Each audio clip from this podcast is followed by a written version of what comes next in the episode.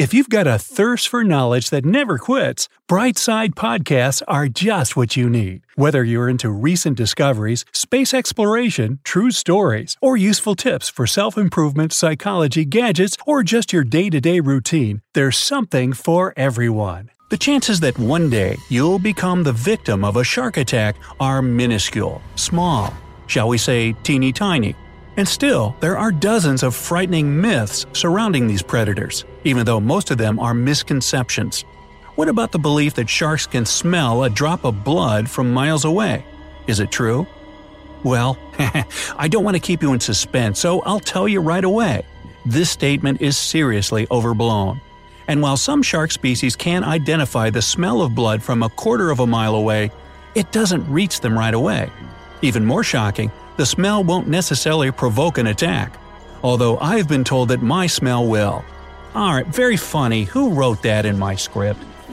It's true that sharks have a very developed sense of smell that's hundreds of times stronger than yours. Just like humans, they have nostrils, which are situated beneath their snouts. But their nostrils are designed specifically for smelling rather than breathing. So it's probably no wonder that sharks can detect tiny amounts of different substances in the water. But even though some sharks can decipher smells better than others, no shark will be able to smell your blood in the water from farther than a thousand feet away. Now, let's imagine that you cut your foot on a sharp stone while swimming in the ocean. Ow! First, the smell of your blood would have to travel the distance to the shark's nostrils. And how fast it goes will depend on the water currents. The more active they are, the faster the smell will reach the predator. Then, the shark would have to decipher the smell and find it alluring enough to react. And finally, it would need some time to reach you. So, you can relax.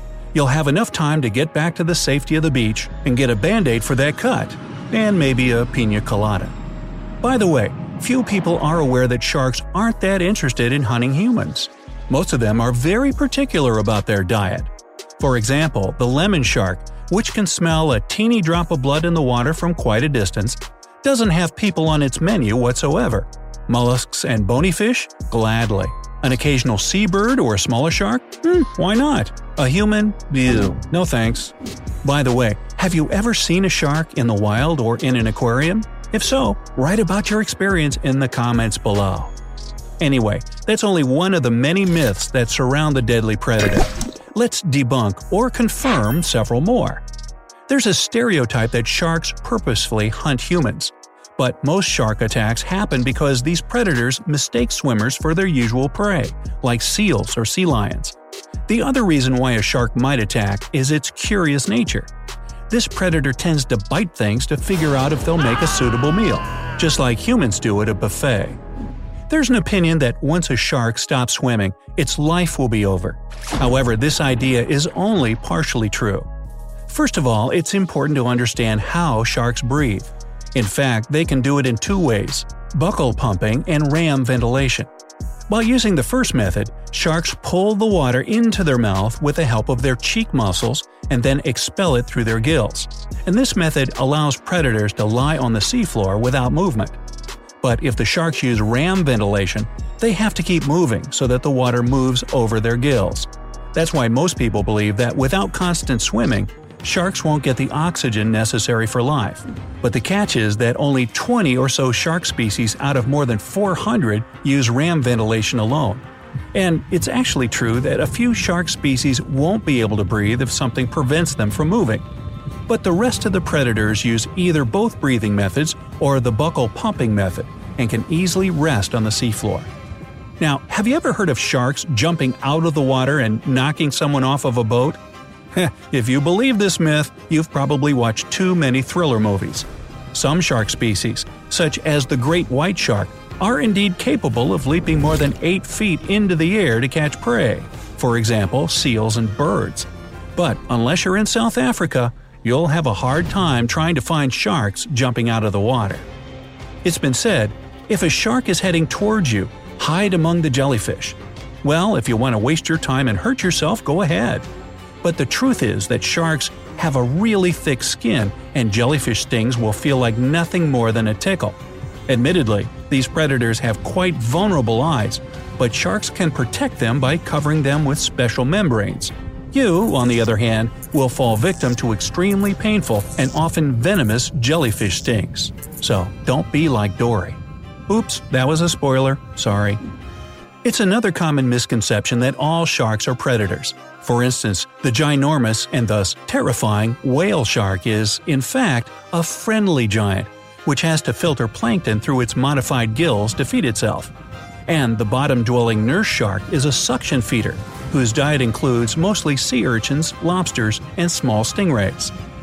It's not a good idea to make the assumption that if a shark hasn't attacked anyone, there must be no sharks in this area. Sharks live in all the world's oceans, both in coastal waters and the deep sea. What's more, some sharks can even be found in lakes and rivers with fresh water. So, if you don't see a shark, it might mean that it's just not interested. Hmm.